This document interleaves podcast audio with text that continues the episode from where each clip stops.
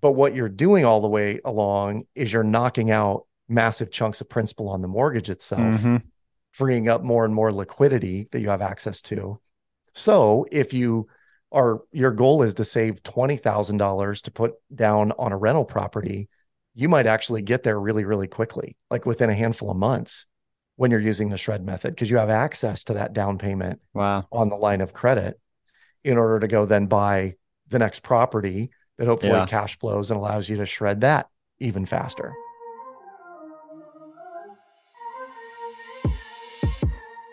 Welcome to Money Vision U. In this podcast, we are passionate about teaching the financial class you should have had in high school so you can learn how to fast track your financial freedom. If you want to learn how to make, manage, and multiply your money and see opportunities the way the wealthy do, then you came to the right place. I'm your host, Stuart Berryhill. Money Vision U, class in session.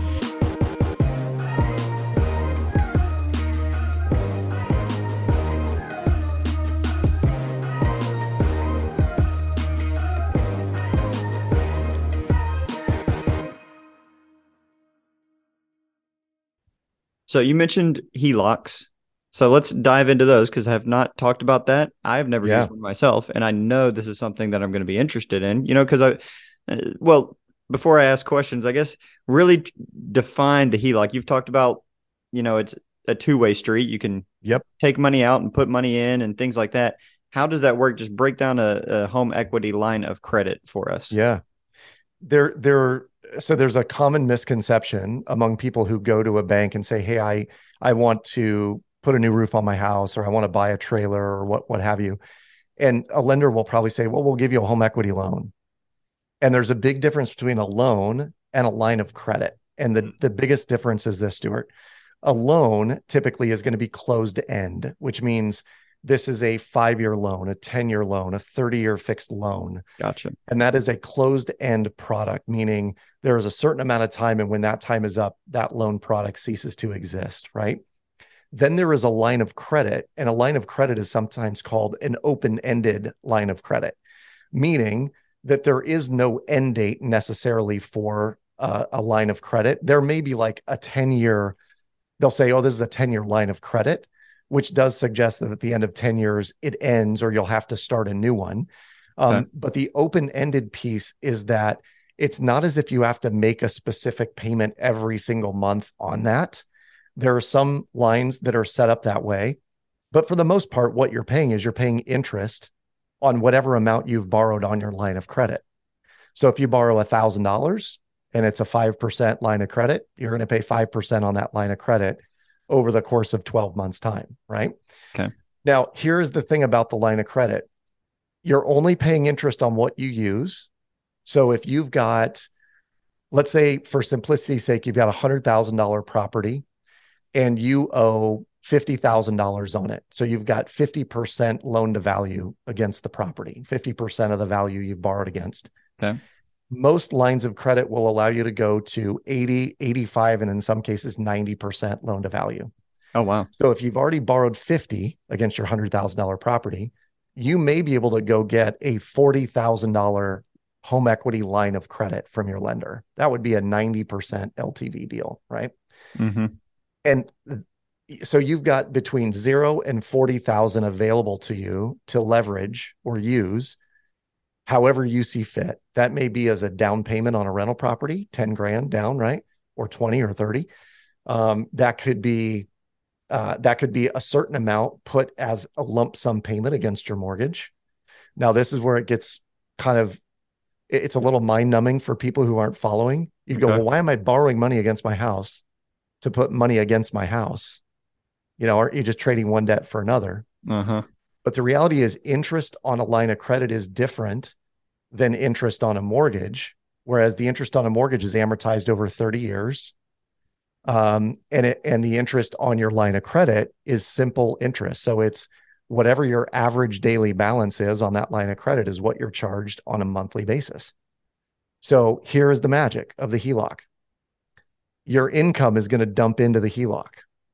Mm-hmm. And if you've borrowed $10,000 to put a lump sum payment against your mortgage, but five grand comes in that month from your income, well, now you only owe five grand. on that line of credit. And the amount of interest that you're paying is $5,000 times whatever the interest rate is divided by 12 months. So it's literally going to be dollars, maybe tens of dollars of interest, but you've shaved $10,000 off the balance of your mortgage.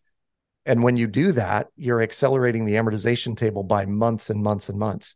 For most wow. people that use the shred method, we might accelerate 10 or 15 payments in the first month of using shred, which for most folks, again, would save tens of thousands of dollars in interest in month one. Holy cow. Yeah. audience, I'm with you. My brain hurts too. But I, yeah, I understand yeah. what you're saying. I just almost have to like see it on paper. You do. To, but I, I I understand the concept and I I can see how basically you can use a line of credit, take advantage of that I guess interest um or that or you know the credit that you have and going then you pay off the principal and that goes back to what we've been talking about of the more you can attack that principal the better it is for you because you save on interest payment you're not paying as much interest payments and then if you have more principal yep. pay pay down you can always refinance and and take that principal out as well yep but with the line of credit so you said if in the example if there's a hundred thousand dollar mortgage and you've paid off 50 then you could only do a line of credit for maybe call it 40,000 so yep. you couldn't use the fifty thousand that you already have in principal and kind of take a line of credit out credit out from that too to where it'd be like ninety thousand. You could not. Um, so you can't take a line of credit out against principal. It would have to be about uh, from what you still owe on the mortgage. Is that That's right? Exactly right. That's exactly okay. right. Yep. So if you owed fifty grand on a property worth a hundred, technically you only have fifty thousand in equity and you can only use on a line of credit up to 40,000 or or 90% of the the value of that property. Okay. So then And again, it kind of depends on the lender too, Stuart. So it could be 80%, sure. could be 85, could be 90 or 95%. And this question first before I just almost strategize for myself and everyone can listen yeah. along. But uh, so the interest rate, how do they choose? Is that based off kind of where the interest rates are you know, um, with the Fed rates right now. So yep. an interest rate on your line of credit would be higher right now than it would have been, you know, two years ago or something like it that. It is. It is. It's um typically it's going to be Fed the Fed rate, federal funds rate plus, or it's prime plus, so like prime plus a half or prime plus one. Okay. Um, what we're seeing right now in the market is we'll see some introductory rates on a HELOC. So if you sign up at, at a at a credit union as an example, um, the line of credit might be 2.9 or 3.9% fixed for a year, and then it's variable after that. Gotcha. So, you know, if your mortgage is at, if you've just bought a home and your mortgage is at 7%, and mm-hmm. you can mm-hmm. go get a HELOC, you know, if you put 20% down and you can go get a 10% HELOC on your property at 4% or 3%, I'd be doing the shred method all day long for a year. And Use you'll save tens of principal. thousands of dollars. Yeah. Wow. Okay. That is such an I you know I've I've known about HELOCs, but I've never even thought about it that way, and that is so yeah. interesting. Um, and, and I'm trying to almost develop the questions that I have as I'm thinking about it. But first, let me ask this: with the, do you have to go to? Because you mentioned going to a credit union. Do you have to go to? So you can go to anyone and ask for a line of credit and explore the different options. It doesn't have to be from the um, lender that has your mortgage note. That's exactly right. That's exactly right. Okay. Now, to use Didn't the shred that. method really effectively um, or most effectively we like to to uh, tell folks that you're going to want to get a line of credit at the same place where your income is flowing through wherever your primary checking is hmm. um, it just makes it easier if you can go into your your uh, banking app on your phone or on your gotcha. laptop or desktop and just go in and be transfer this amount to here as opposed to allowing a day or two to transfer to this account back to this account. So there there is an element of simplicity to this as well that when you embrace it, when you fully get how it works, you'll never go back to the old way because you realize just how completely inefficient it really is. Mm-hmm. And and to give you a I'll, I like to speak in terms of metaphors, Stuart, because I think people grasp the metaphor. Mm-hmm. But if if you were to leave your home in the morning at eight o'clock to go to the grocery store, and then you came back home knowing that you have to go to the post office, but you won't leave until three or four o'clock in the afternoon. Would you leave your car idling in the driveway all day? Hmm, probably not. Why not? Well, you're just wasting money. Wasting Yeah. gas. yeah, waste of money, waste of gas, hard on the environment, hard on the car. It's inefficient, right? Mhm. Yet what people will do with their paychecks is they'll get paid, they drop it in checking, effectively letting their money sit and idle in a checking account in their driveway, their financial driveway, and it just sits there and it idles. And Hmm. you know, they take out a little bit here and there on their debit card when they go out to eat or they get gas or groceries or what have you. Um, but by and large, we have clients who will say, I've had money sitting in my checking and savings account or money market account for days, weeks, months, sometimes years on end. All the while they're paying compound interest on a debt, you know, on their Mhm. mortgage as an example, or student loans Yeah. that could be eradicated really quick Wow. and still have access to that money via a line of credit. Yeah. So there's a question inherent in this around how much should I have in an emergency fund, right? Mhm. And and I think it first of all, personal finance is very personal. right. So it, it's not a one size fits all. This is the problem I have with some of the the AM radio financial experts is, you know, they're saying, "Oh, it's 6 to 12 months of living expenses in the bank." Okay, well, if if you're a professional who knows you can get a job in 60 days, if your if Mhm. your job ended, you know you could go replace your income. If you know your expenses are really low, if you know you have access to money in uh, uh, various other accounts, do you really need six to 12 months? Or do you need to start sort of thinking differently about how your your finances are set up so you don't have to have Mhm. $60,000 sitting in there, you know, because you have five grand a month in expenses over 12 months. For someone who has a thousand dollars in discretionary income, it'll take them five years to save up enough money just to have in their in their emergency fund. Yeah. You know what I mean? Not to mention inflation is eating that as it just sits idle. Totally. You know, so it's not that you're not making money, you're actually losing money because shoot, me buying eggs right now is like double than it was last year or whatever That's it is. exactly right. Or whatever, you know, the, so inflation is eating it too. But that love the example with the metaphor.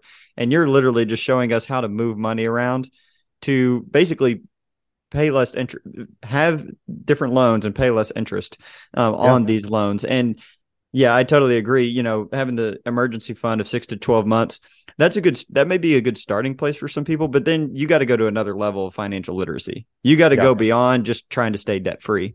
Because Totally. if you can use debt the right way, whether it's real estate, lines of credit, things like that, it can help and just um, speed up your financial freedom journey. And so uh, I love what you're saying. And so I, I think I'm really starting to, to kind of grasp these concepts too. So it, because you mentioned, okay, so if you have your line of credit with your local bank, you can literally Yep. just go be, it's, it's as easy as it's almost like another checking account. I can swap money in and out from my personal checking account where, you know, say my W 2 money comes in, it's auto pay or auto deposited into my checking account. And then I can see the other line of credit account and I can literally go pay or withdraw money from that line of credit just like that. It's that easy. That is exactly right. That's Okay. exactly right. And and think about this too, Stuart, from a banking perspective. A bank it is in their best interest to make sure that you and all of the listeners and consumers out there have as much money as possible in the bank for as long as possible, Mm-hmm. right? Because when they have it on deposit, and technically deposits to a bank are considered liabilities, whereas loans are considered assets to a bank. So Okay. the more liabilities they have, the more deposits they have on hand, the more they can lend out in assets or loans. So Yeah. if they have $10,000 of yours in an account, they can loan out $100,000 on your 10,000. So there's there's an incentive to to a lending institution to take on deposits because they can offer so many more loans. But it's kind of the reverse for us. We actually want to keep less in our checking account Mhm. and again, it's very personal. So I don't want to put anyone in a precarious situation. Sure.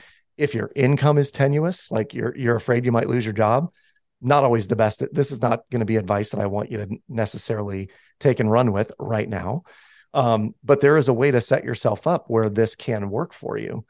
Um, it just requires, like you've said, thinking at a little bit higher level than just, oh my gosh, can I make my bills this month? Um, Because the reality is, most people, if you're struggling to make your bills, a majority of why you're struggling is you're paying too much in interest, Hmm. right? Not enough is going to principal. So your bills actually aren't reducing at all. Yeah. Interesting. Interesting. So, and, and then I got to say this too the interest rate, even if it's at, even with the high interest rates right now, you can essentially almost treat your line of credit. I mean, it's the same thing as a credit card essentially, but a credit card's interest rate, the APR or whatever, is it seems like is going to be drastically higher than what a line of credit would be if you do end up paying interest on your line totally. of credit because it could be 18, 20 plus percent on a credit card compared to your line of credit being right now maybe 7% or something like yep. that, which is um, what a third of what the credit card is. Is my math right there, or do they calculate math is right. interest rates a little bit different than a line of credit would? No, it's it's um you know we've seen credit card rates the highest APR on a credit card typically is twenty five point nine nine percent, and what what a lot of consumers don't know is that when you sign up for your credit card, there's a universal default clause in the the verbiage of your agreement, and a universal default clause says that if you default on any debt that that is applied to your credit report. So that could be your mortgage, student loans, car loans, credit cards.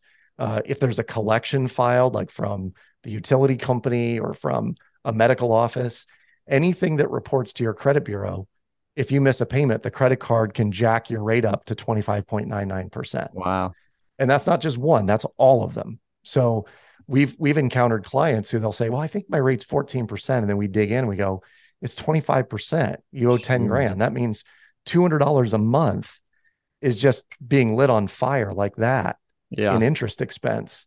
Yeah. That we can recoup some of that cash flow back by using the shred method and teaching how to pay it off quickly. Wow, that that's huge. Understanding the interest rate and a line of credit versus a credit card. Uh, my my next call might be might be my bank. So, so uh, that that is a huge difference for people under, to understand. I don't think a lot of people get credit cards necessarily intending to pay interest. They don't think they're going to. They think they're going to borrow money, pay it back. But then sometimes I don't know, things get out of control, or you're just trying to do little things like investment wise. You know, you're yep. paying for an education course, you're paying for this or that, or a home improvement, something like that. The totally. interest is just going to be so much cheaper on a line of credit. And then, so personal question for me. So if I'm, uh, if I bought a house two years ago, so yep. I haven't got too much principal in a house, and let's just use the a hundred thousand dollar example. Sure. But um, so let's say, and let's say I put uh, like 10% down. Okay. So okay. then I, so that means I have a lot more that I can actually use for a line of credit than if I had higher principal in it because you said you can't use a line of credit against the principal. So if there's $10,000 paid in the principal and 90,000 left on the mortgage, so there's yep. a lot more possibility or I guess a larger line of credit that I can potentially have is what you're saying. You could go get, uh, so if we're using this example and and a hundred thousand is what the home is worth, and you have an you put 10% down, so 90 grand is what you owe, mm-hmm. you could probably go find a line of credit for somewhere in the neighborhood of five thousand dollars. Okay. To start out. Sure. But what will happen, Stuart, is if you use the shred method effectively, within a few months, call it four, five, six months, they'll raise that they'll raise that that uh, line of credit. So maybe you can borrow 10 grand or 15 or 20 grand, depending on how much principal you've paid down. And we may not leverage all of that at once. Like you're sure. at five grand, you might be doing 2,500 and then it pays down. And then you're doing 3,000, it pays down. And then 5,000, it's paid down. But what you're doing all the way along is you're knocking out massive chunks of principal on the mortgage itself, mm-hmm. freeing up more and more liquidity that you have access to so if you are your goal is to save $20,000 to put down on a rental property, you might actually get there really, really quickly, like within a handful of months when you're using the shred method, because you have access to that down payment wow. on the line of credit in order to go then buy the next property that hopefully yeah. cash flows and allows you to shred that even faster. Yeah. yeah. Wow. So yeah, this is very, very, a very neat episode. I know I'm learning a lot. I'm sure the audience has to be learning a lot because you are a true financial coach uh, with uh, what we are talking about here, because these are topics that just are not talked about a lot, let alone just the possibilities of what you can do with. I think people know more about refinance, but home equity sure. line of credit, that's just definitely not as much talked about. And so uh, this is like AP level financial literacy uh, course 101 right here. So that is all super interesting stuff.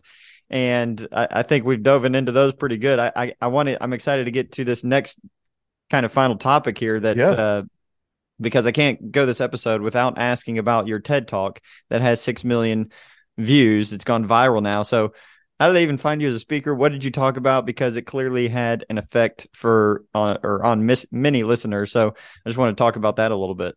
Yeah, this is one of my favorite stories to tell, Stuart, because some folks would say, "I can't believe that's how you got a TED talk." Um, you know, I think deep down there's a lot of people who will say, "Oh, I have a TED talk I want to deliver someday, and how would I do this?" Hmm. Um, I'd been speaking for a long time, and a friend of mine said, "What's next for you?" And I said, "I think I want to do TED. You know, I'd love to be on a TED stage somewhere." And he said, "Well, here's a suggestion. At the bottom of your email, put a, a double dash line, and below it, just put some request that you have about doing a TED talk." And so I wrote it is one it is my big dream to one day grace a TED stage. If you could help me do that, I'd be forever in your debt. And that was it. I just had it in big bold red letters at the bottom of my signature line of my email. And I sent out, I don't know, hundreds, thousands of emails probably over the course of a few months. And about six weeks later, I got an email from someone who had seen me present.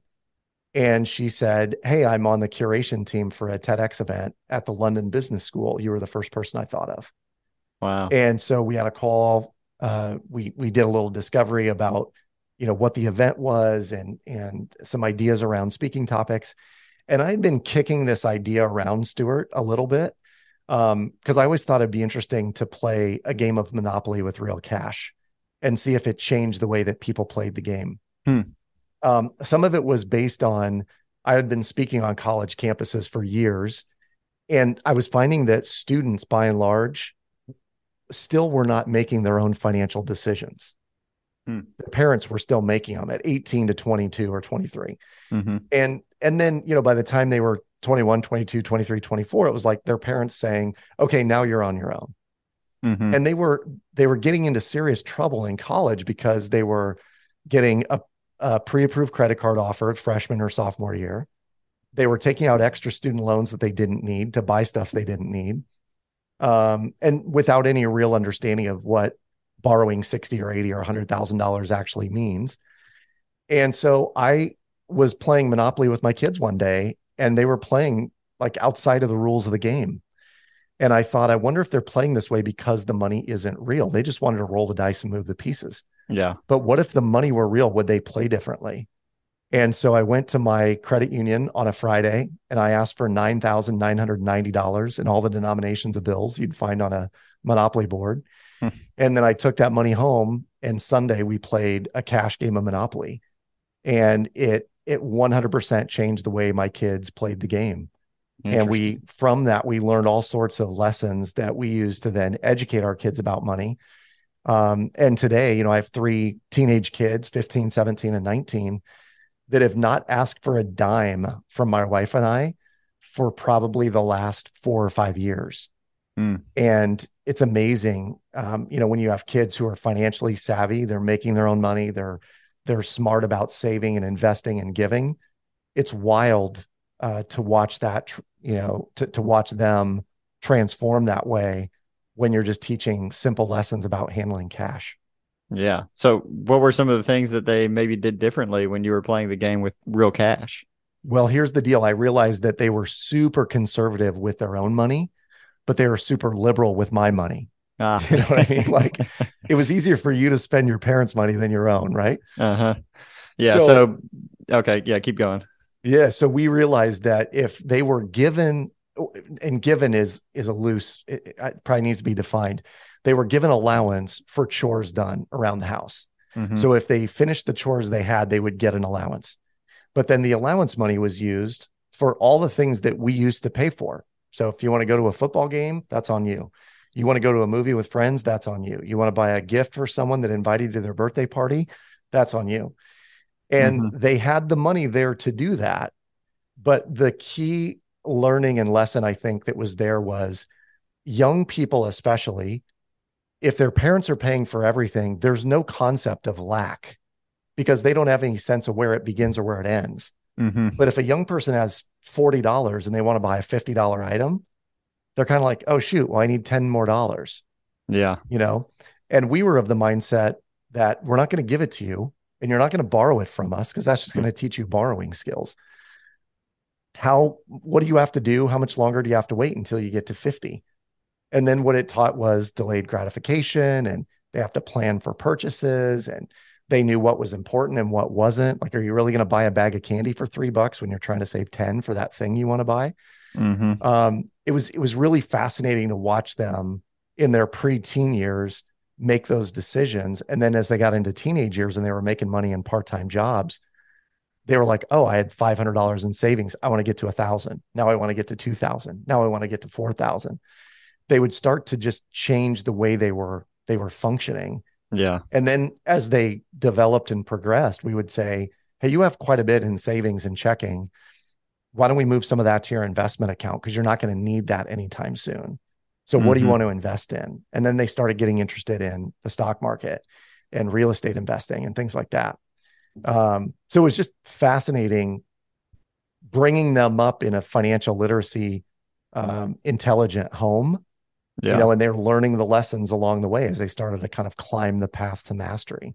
Yeah. Yeah. So cool. That's a great way to teach that lesson. I, I don't have kids, but one day when I do, we're going to play Monopoly and we're going to go get 10,000 bucks or whatever it is and uh, do an all cash game and uh, learn some valuable lessons from that. Cause I know, I mean, I, I, I haven't played Monopoly in a bit, but you know, the tendency when you do Monopoly is every time you get on a property that you can buy, you go buy it and you don't think yeah. about how much you have left. And um, do you have any like extra cash flow, or if you land on this one rainy day where you you got to pay a big you know rent or Yep. whatever it is on Broadway, then uh, you know how much does that t- destroy your your uh, money that you have remaining and things like that. So uh, that's exactly I, right. I can I can definitely see how if you're playing with real money versus fake money, you're going to think about the decisions a little bit more uh, and, and, I think that's a great lesson. So that was the TED Talk, and so that's basically what you talked about, uh, and it has gone viral. I'm sure you've got a lot of opportunities from that. And I got to ask, who who won? Did you end up winning that Monopoly game? I did not. I did not. My not. my middle child, my oldest son, won. Um, he's a very strategic player, but he typically buys all the railroads, all the utilities, and then he buys Boardwalk and Park Place. And when he played Stuart, he bought uh, all the railroads, all the utilities, and then he bought Oriental and Baltic Avenue, which are right around the corner after you pass go. Yeah. And I said to him, dude, how, why did you buy those properties? And he kind of smirks. He goes, Dad, they're just more affordable spaces. and and I'm like, God, he's getting it. You know, yep. he's figuring it out. Um, but here's the interesting thing I, I think that we also glean from it, and that is that the paper, right today, the paper that is used in Monopoly for money, in our in our game board, um, it's torn and wrinkled and tattered, and it's been around the block a few times.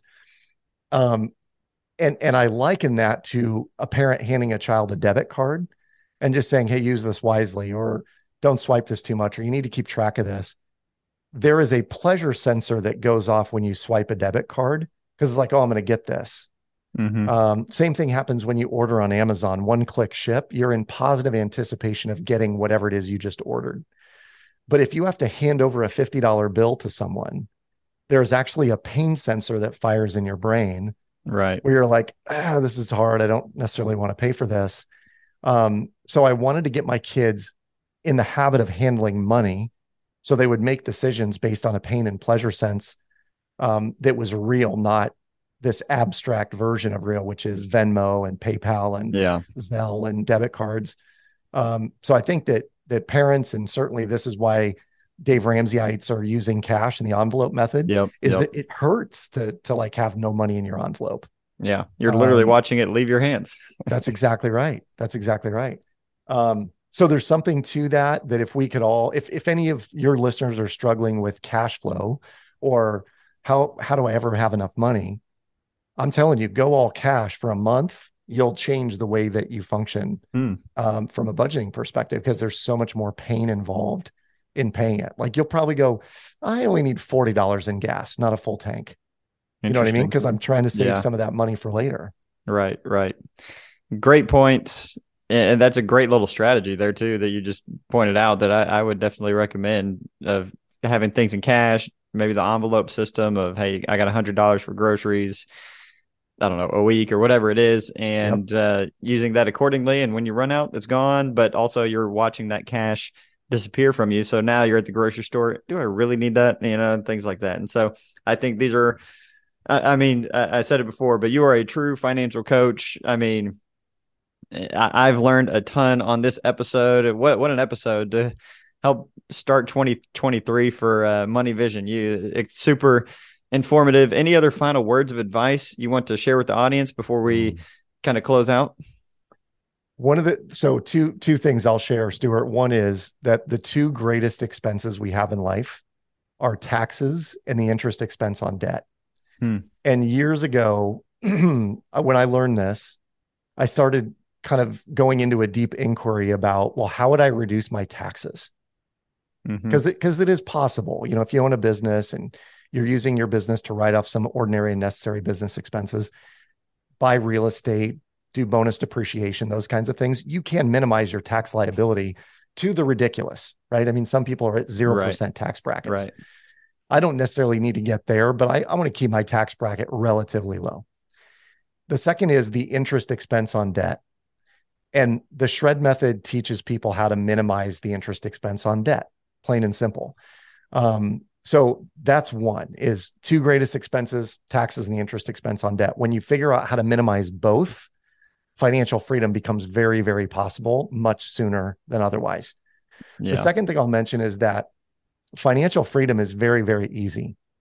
Um, I shouldn't say that. It's very simple. Right. It may not right. be easy for everyone, but it's very simple. And simply put, it is this create a spread between your income and your expenses for as long as humanly possible. So, the longer the spread between what you make and what you spend, if that money is used efficiently to either create more money or reduce debt, you'll be financially free in no time. Mm. It just it requires that you do a couple of things. You play really good offense, increase your income, and you play really good defense, decrease your expenses. Yep. And if you're doing the both of those simultaneously, most people I believe could be financially free within 10 years or less. Man. And it, and it seems like a stretch, but it really isn't. It is that simple.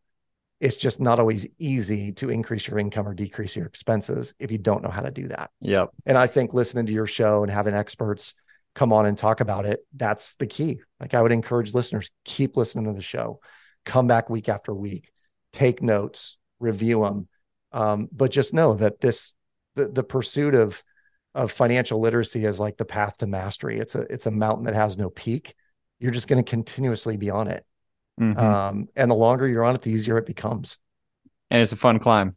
I'm still earlier climb. in the summit uh, of the climb, but uh, it it's definitely a fun climb as you can almost see, uh, you know, one how far you've come, and then the possibilities that that are out there when you get higher up. And so, yeah, hundred percent agree with everything you're saying. That there with the the taxes, yes, learn how to lower those. Sometimes you just need a good CPA to help with you on that. But then interest yep. is really, you know, you can have financial coaches like yourself but uh, really, you just got to educate yourself overall to learn how to take advantage of the interest payments that you might be having and to minimize those so you can have more flexibility and liquidity with your cash. And then, yeah, it, it really is a simple concept of financial uh, freedom, but it, it's not necessarily easy because it, it a lot of it does revolve around educating yourself and delayed gratification, which, which you have mentioned. So, man, Adam, this has been an awesome episode. Just to close out here, how can people follow you? Uh, a- anything that you want to give to our listeners for them to be kind of hands on and and actively following you? Yeah, thank you for that, Stuart. The the easiest way to learn more about the shred method is to go to theshredmethod.com. We've got an evergreen webinar that it's about 26 minutes or so, but it'll teach you everything you need to know about the process. You can do a savings analysis on that page. So if you do own a home, and you've got some discretionary income, it'll tell you how quickly you can be out of debt. And then um, the easiest way, if you want to follow me, either adamcarroll.info is my website, or uh, hit me up on Instagram. I'm adam.carroll with two R's and two L's.